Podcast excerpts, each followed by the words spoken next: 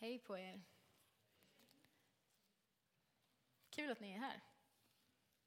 Vi stod här innan och undrade, vart är alla? Men nu är det ju nästan fullt här, så det är kul. Ehm, jag heter Caroline Bergman och eh, jag jobbar som ungdomspastor i den här församlingen.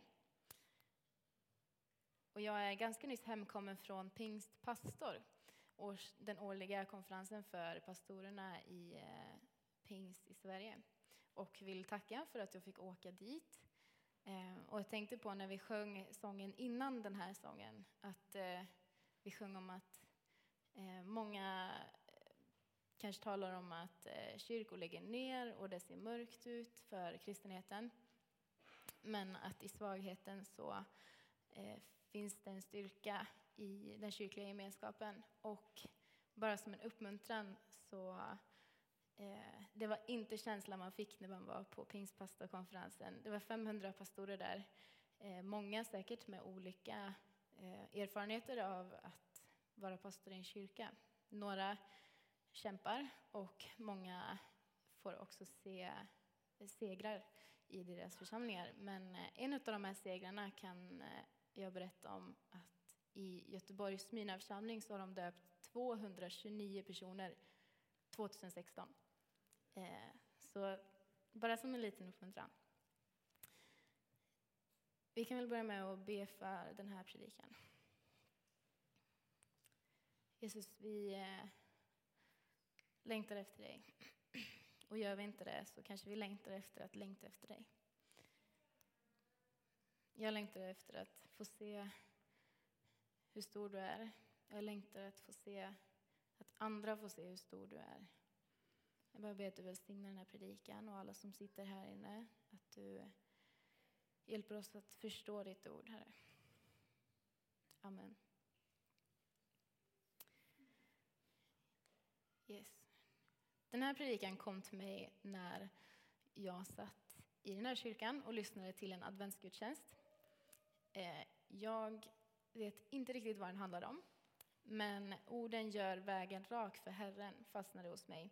Och de liksom talade till mig om eh, vårt sätt att jämna väg för Jesus verk i vår församling och genom vår församling. När jag var yngre så tyckte jag ofta att vi pratade om att, eh, och bad om att Gud skulle sätta igång en väckelse här i vår kyrka, i Tibro och i vårt land. En väckelse som sprider sig som en löpeld över Sverige. Sen funderar jag över hur i hela friden ska vi få plats med alla människor i vår kyrka? Ska vi inte fixa lite mer stolar? Ehm, jag kollade upp vad väckelse betyder på Wikipedia. Det finns inom de flesta samfund och religioner, så inte bara i kristendom. Men det är en period, ökad av, en period av ökad religiös aktivitet en väckelses främsta kännetecken är att många människor upplever sig ha blivit frälsta eller omvända och helbrägda, jag var tvungen att kolla upp vad det betyder, helade som resultat av den kristna förkunnelsen och att väckelsen därigenom indirekt påverkar samhället. Väckelse bygger på en rörelse hos allmänheten till skillnad från införande av kristen tro genom påbud av regenter. Men vad vet jag, ni kanske inte har bett om väckelse. Fast jag har ju växt upp här, så jag vet ju att vi har gjort det några gånger. Eh, I alla fall så kanske ni har bett om att en eh, vän ska bli kristen, eller en granne. Eh, eller så kanske du sitter här som inte är kristen, som eh, bär på mycket funderingar och frågor, eller inte alls kan känna besvikelser över livet. Oavsett så hoppas jag att den här predikan ska få talar till alla här inne på något sätt. Jag ska läsa texterna som den här predikan är byggd på. Och två av de här texterna återkommer på två ställen i Bibeln. Och det är ganska, de påminner om varandra i kontext. Den första är i Jesaja 43 till 5. Ni får gärna följa med mig om ni har en bibel. Kontexten är att en röst ropar i öknen. omständigheterna som kan kännas som en öken är ofta präglade av brist och att de, eh, man har brist på de behoven man har som människa och att det är väldigt jobbigt. Och i Jesaja så är det profeten Jesaja, 700 år före Kristus, som eh, är den här rösten i Israel som eh, förbereder människor på att få se Guds härlighet och frälsning i tider av eh, förtryck under Romar, nej, Babylon. Så är det. Och det står så här. En röst ropar i öknen. Bered väg för Herren. Bana en jämn väg i ödemarken för vår Gud. Varje dal ska höjas, alla berg och höjder sänkas. Ojämn mark ska jämnas, kuperat land blir slät mark. Herrens härlighet ska uppenbaras. Alla människor ska tillsammans se den, till Herrens mun har talat. Samma ord finner vi 700 år senare som eh, Johannes döparen, som vi kallar honom, når ut med till folket. Samma folk, judar, Ehm, och i en liknande situation, där är de istället i förtryck under romarna. Ehm, och längtar efter Jesus och att han ska frälsa och rädda dem ur den här situationen. Lite innan det så är det en man vid namn Sakarias i Lukas 1 och 76-80. Han säger så här om Johannes döparen. Och du barn ska kallas den högstes profet, ty du ska gå före Herren och bana väg för honom och ge hans folk kunskap om frälsning, att deras synder är förlåtna för vår Guds innerliga kärleks skull. I kraft av den skall en soluppgång från höjden besöka oss, för att ljus ska skina över dem som sitter i mörker och dödsskugga och, eh, och styra våra fötter in på fridens väg. Och barnet växte upp och blev starkare i anden, och han vistades i öde trakter fram till den dag då han skulle träda fram inför Israel. Så kommer orden igen om att en röst ropar i öknen, bana väg för Herren, gör stigarna raka för honom. Och det är, det är de här orden som har fastnat hos mig. Låt oss tänka in i situationen för judarna i Lukas evangeliet de har förmodligen bett och längtat efter Messias, den som ska komma och skipa rättvisa åt dem, befria dem, frälsa dem från deras misär. Och eh, Johannes döparen träder fram och han börjar förbereda människor på att den här Jesus, han kommer. Eh, han gör dem beredda på att tro på att Jesus är den han kommer säga sig att vara.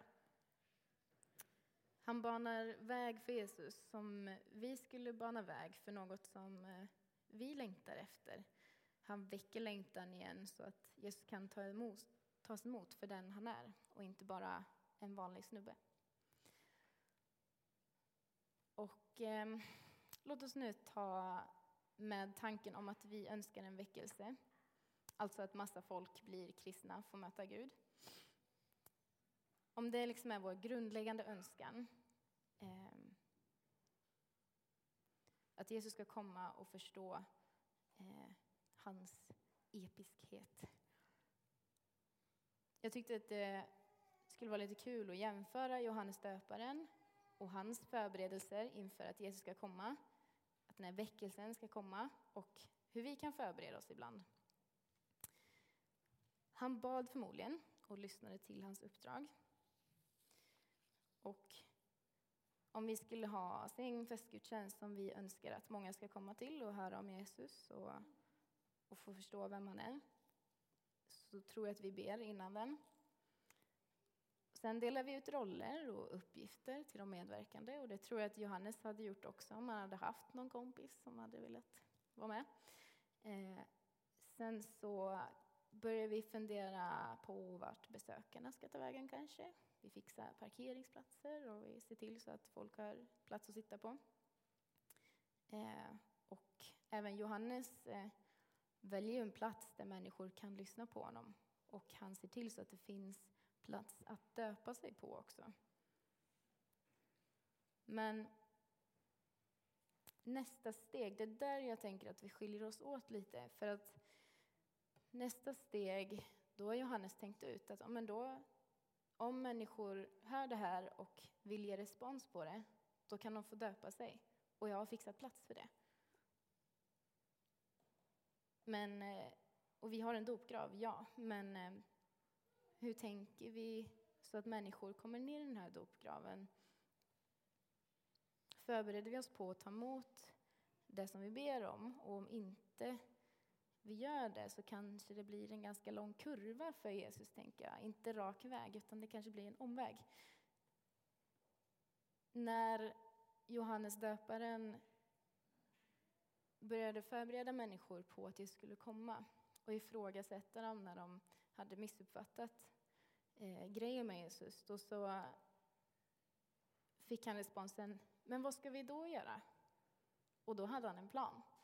Och då visste han vad han kunde bemöta dem med och han hade nästa steg. Då besvarade han dem med att undervisa dem i, i lärjungaskap och att berätta för dem eh, vad det betydde att vara en lärjunge och vad de kunde göra sen. Så tron ledde till handling. Jag vet inte hur ni tänker, men ibland tänker jag att bara min kompis kommer till kyrkan en gång så är det löst. Lite önsketänk så i alla fall. Eh, och det är ett ganska stort steg ibland att, att ens våga sig in i en kyrklokal. Eller att börja prata om tron på fika eller på jobbet, på lunchrasten. Och det är ju genom att höra Guds ord som tron kommer. Men och ibland så vill vi inte göra mer i god tro om att men det är ju Gud som gör frälsningen. Det är ju inte jag som ska göra den. Och det stämmer ju. Men jag tror inte att det slutar där, utan det är bra att ha ett, ett sånt mål. Men om vi tror på att Guds kraft eh, genom evangelium kommer, att när vi delar med oss av evangelium så är det en Guds kraft som frälser, som står det i Romarbrevet 1 och 16, så bör vi förvänta oss ett nästa steg. Att det inte bara slutar där. Och då är min lilla öppna fråga, vad är nästa steg i vår församling? Jag minns ett samtal med en kompis för cirka ett år sedan. Hon hade flyttat till en ny stad och börjat jobba på ett högstadie, som jag också gör eh, vid sidan av, samt några procent i kyrkan. Hon var fantastisk på att leda ungdomar till eh, en kristen gemenskap och dela med sig av tro.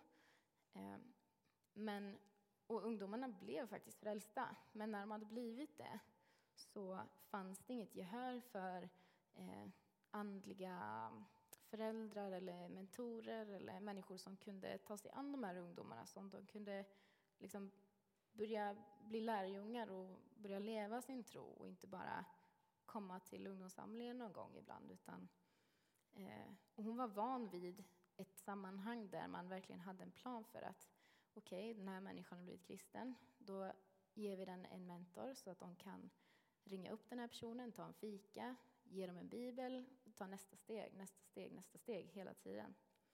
Och frustrationen som uppstod var ju ganska stor. Jag tänker att det är lite som att tro eh, att när ett par gifter sig så är det självklart att resten av äktenskapet kommer bli lätt och härligt och att de aldrig mer kommer få problem igen. För ibland så lever vi nästan som om det vore så. Men det är inte sant. Ehm, och man behöver stöd genom hela livet. Man behöver jobba vidare hela livet. Tänk ett exempel på berg och dalar på den här vägen till Jesus kan vara att vi brister i frimodighet när vi vill sprida vår tro. Det kan vara att vi inte tror på Jesus, att vi har brist på kunskap om honom och om hur verksam faktiskt den helgande är. Vi kan styras av våra dåliga omständigheter, att eh, det går riktigt segt just nu. Eh, och att våra känslor vill styra in oss på att det inte händer någonting eller att Jesus inte finns där. Ibland tror jag att vi kan missförstå vem Jesus är. Ehm, kanske för att andra kristna har gjort oss besvikna.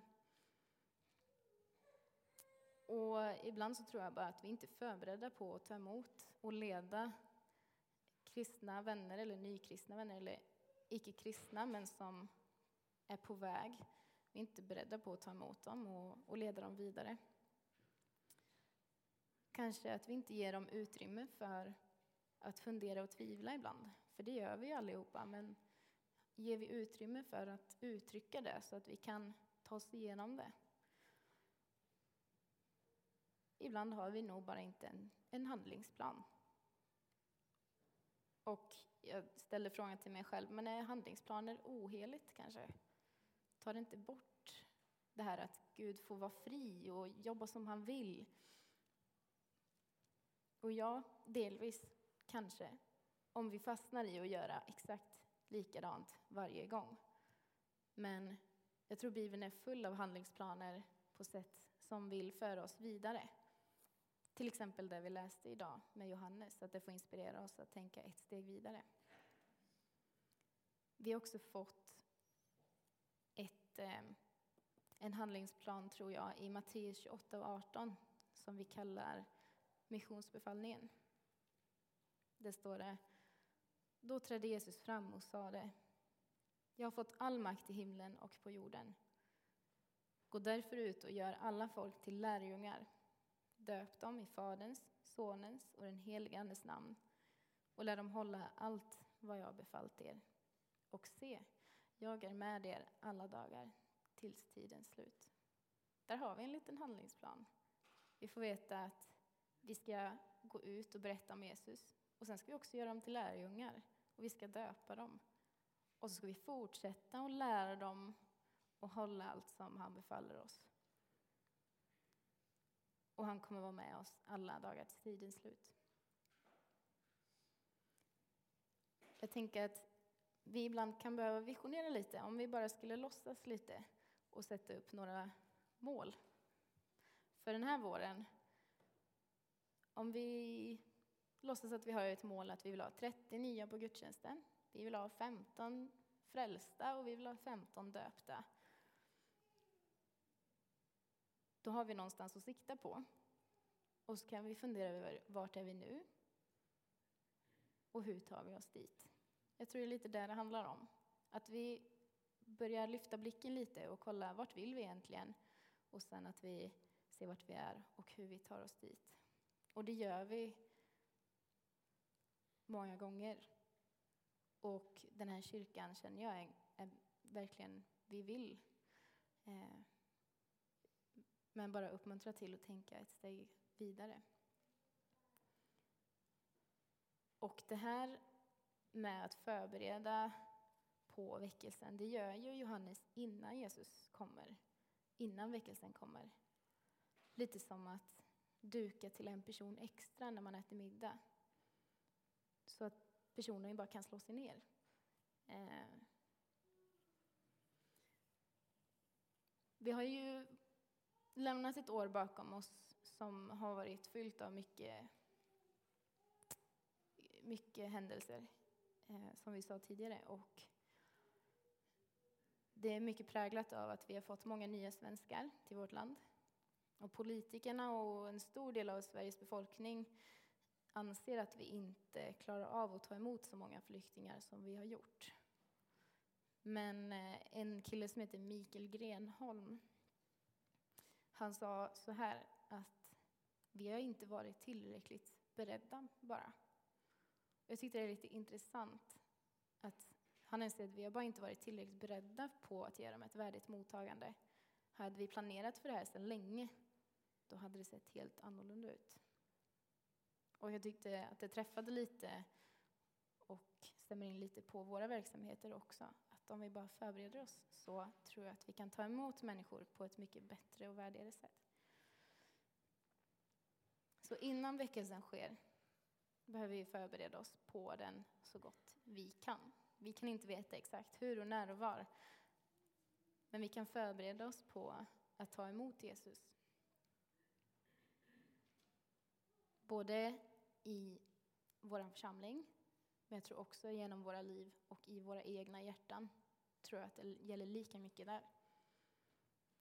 Jesus kommer med hopp i öknen. Och vi behöver försöka förstå hur vi kan förmedla det här hoppet så långt vi bara kan. Och för, förbereda oss på att ta hand om de personer som nås av det här hoppet och faktiskt responderar.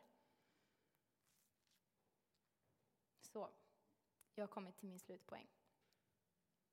Jag har tre. Den första är att vi ska göra vägen rak för Herren, hela vägen.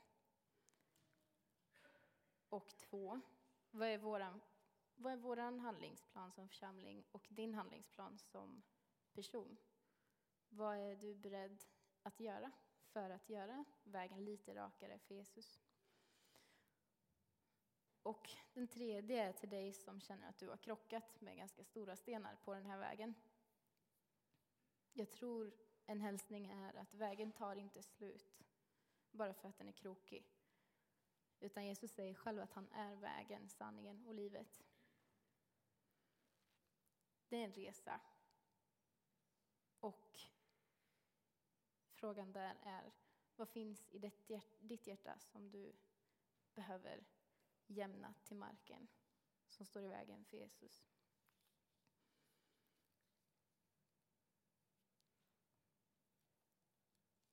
Det här, är, det här kan upplevas som tunga utmaningar. Men jag hoppas att det också får ge lite hopp och lite framtidsanda. Ehm, jag vill avsluta med att be tillsammans med er. Och lovsångsteamet kommer komma upp här. Ehm, och vi vill bjuda in till något som vi kallar för förbön. Att vi hjälps åt att be för varandra på första raden här. Så förebedjarna kan komma fram. Ehm, och känner du att du av olika anledningar inte vill gå fram dit, så knacka på grannen bredvid dig och eh, be för varandra i bänkarna.